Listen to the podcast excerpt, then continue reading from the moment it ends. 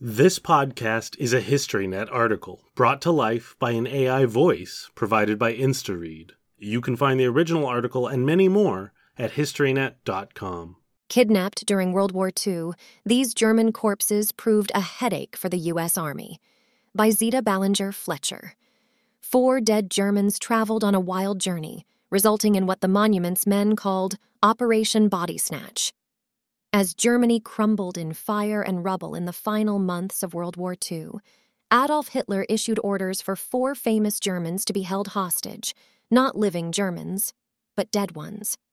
All of them had died before the war had even started. Two, in fact, had died in the 1700s. The unlikely quartet of corpses consisted of two Prussian warrior kings, Frederick William the Wise and Frederick the Great, plus the late German Weimar Republic President Paul von Hindenburg and his unassuming wife Gertrude. The bodies would be hauled cross country, transported by sea, dragged up mountains, carted through forests, and eventually entrenched in darkness where bewildered American soldiers accidentally stumbled upon them in April 1945. Yet the story of the kidnapped corpses did not end there. The U.S. Army would soon discover that the dead could be just as troublesome as the living kidnapping Hindenburg. In view of Germany's catastrophic military situation, most logical people would not have seen much point in the Third Reich's focus on famous corpses. Yet Nazi officials placed uncanny emphasis on the dead. Deaths, funerals, and memorial events were used for propaganda from the earliest days of the Nazi regime. The Nazis showed a total lack of respect for dead individuals, as well as a perverse interest in human remains. Bodies of famous historical figures were frequently dug up, analyzed, poked at, made into centerpieces for speeches, and heaped with swastika wreaths. One of the chief tomb violators was Reichsfuhrer SS Heinrich Himmler, whose minions became expert grave robbers in pursuit of famous bones and artifacts. Hitler and Goebbels became masters of funeral ceremonies, creating spectacles for dead compatriots that were less memorial services than political rallies. Two famous Germans treated to funerary theatrics were the Hindenburgs. Mustachioed Prussian Field Marshal Paul von Hindenburg went down in history as the lackluster second president of the Weimar Republic who appointed Hitler as Germany's chancellor and opened the door to one of the darkest chapters in world history. Little could he have known that the bohemian corporal he infamously shook hands with would someday uproot his remains and those of his late wife, Gertrude, who lay buried at the family estate. When Hindenburg died, Hitler decided that the old man needed to go out in style preferably with a boom of propaganda to impress the living.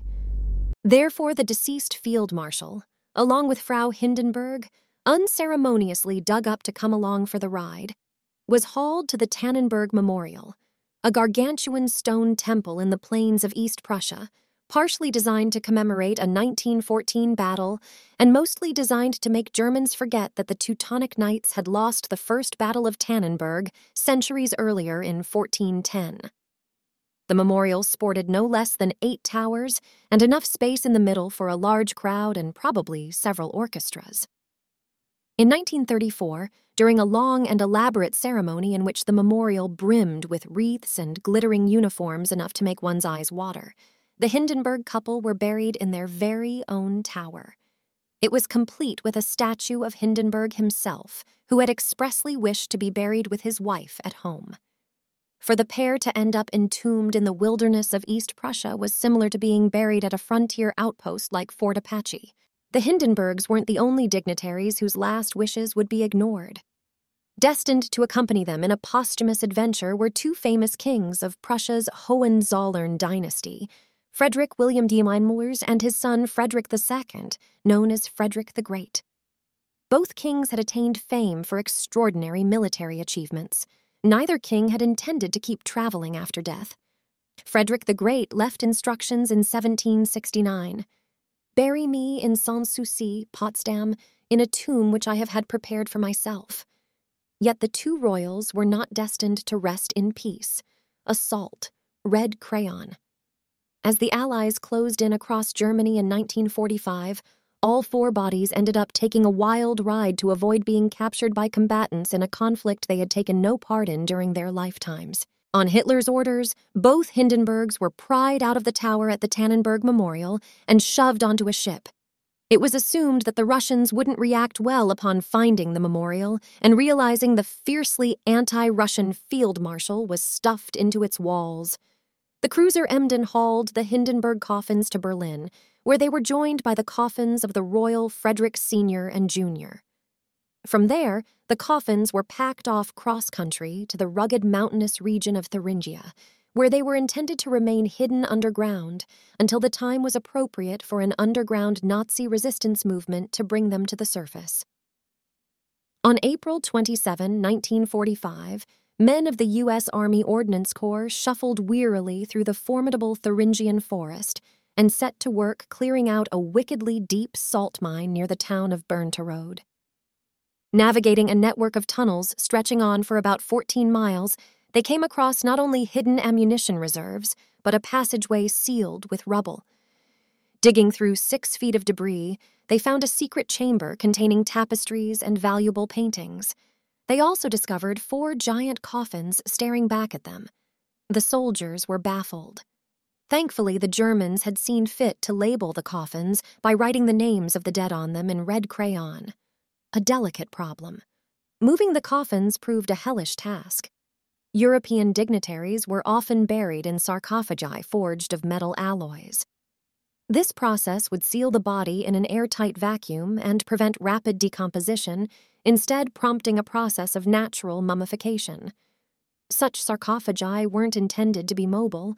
In fact, they were, quite reasonably, built to stay in one place.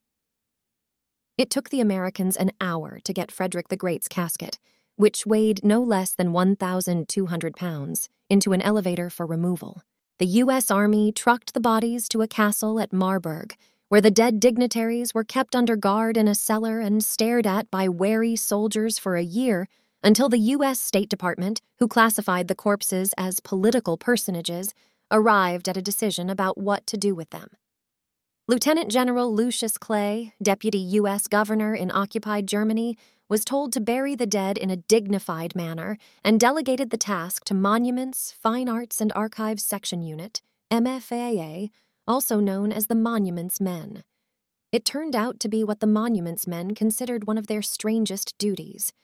They found that entombing the dead German dignitaries was almost as complicated as trying to make hotel arrangements for them. To bury these characters required navigating European history, international diplomacy, and the wishes of next of kin, who were awkward political personages themselves. No room for dead militarists. The first version of the plan entailed that the Americans would take the two King Fredericks and their British cousins, would relieve them of the Hindenburgs. A little bit of research would be required to decide appropriate locations which would not become rally spots for any stray Nazis. After the logistics were settled, local German authorities were supposed to do the actual burying. The burials had to be kept secret. Things went downhill quickly. The British were shocked to learn of the corpse problem and were quite distressed by the idea of having to put on a funeral for the infamously warlike Paul von Hindenburg, according to a 1950 article in Life magazine. After consultations in London, the British made it clear that Meister and Mrs. von Hindenburg were not welcome to even set one skeletal foot in their zone, much less be buried in it. The U.S. Army scouted around for suitable old family castles to bury the two Prussian King Fredericks, but inevitably found the properties in the possession of the French. The French, understandably, had no desire to do any favors for the two Hohenzollern kings. Fourteen months later, the hapless Americans were still the unwilling guardians of four famous dead Germans and hoped to bury them like any other dead people. Debates were held about whether to bury the lot together or separate them. Many churches had been bombed, so available real estate for private funeral services was scarce. Castles bustled with billeted troops and jazz orchestras. The Americans eventually agreed not to split the lot but instead to bury the bunch together in St. Elizabeth's Church in Marburg, an ancient local church down the road from where the bodies were already being kept in a cellar. Before the burials took place, the monuments men decided to share the news with living relatives and ask for their approval as a kind gesture. A wedding or a funeral. The Americans had no trouble contacting the son of the Hindenburg couple, Major General Oskar von Hindenburg, but matters got complicated when the proud Prussian signed his military title on a hotel registry and, to his great indignation, was promptly arrested. The monuments men secured his release. Unsurprisingly, he was fully supportive of his parents being given a normal funeral after the posthumous misadventures they had endured.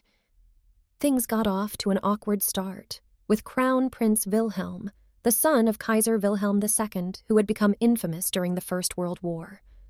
The Crown Prince, then age 64, was the head of the Hohenzollern family, and thus the closest relative of the two King Fredericks.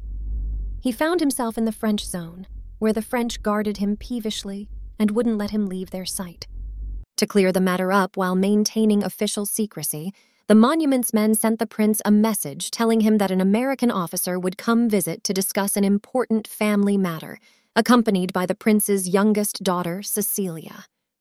The crown prince assumed that the private family matter was something rather intimate when he saw Cecilia appear with U.S. Army Captain Everett Parker Leslie Jr., known as Bill, of the Monuments Men.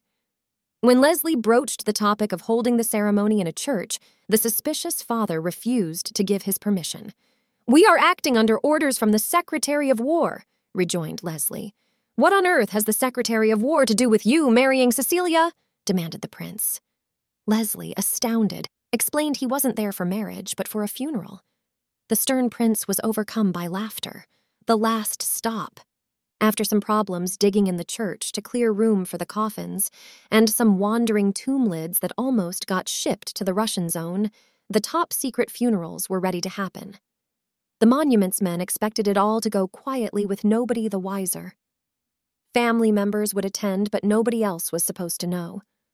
However, on the day of the private burial ceremony, the Americans were mildly horrified to find about 500 Germans gathered around the church to watch. The unlikely quartet of German dignitaries were buried together in Marburg, where they remained unobtrusively until the Hohenzollern family plucked their two King Fredericks out in 1952 and hustled them into a family castle. In August 1991, the two kings' bodies were carted out again, this time they came full circle, returning to the starting point of their adventure at their original resting place in Potsdam. Their, hopefully, final reburial took place with a lavish televised ceremony following German reunification. The Hindenburgs remain in Marburg in a dignified but inconspicuous place as the monuments men intended. Locals find the presence of Paul von Hindenburg a little bit awkward, even if the church pastor has expressed sympathy for the deceased's overlooked wife. But like them or not, nobody can think of a better solution than the Americans did in 1945. Local Mayor Thomas Spies told Hessenschau News From the city's viewpoint, there is no reason why Hindenburg should rest here, but of course the man has to be buried someplace. Thank you for listening to this HistoryNet article. For more in depth, compelling historical content, please visit HistoryNet.com.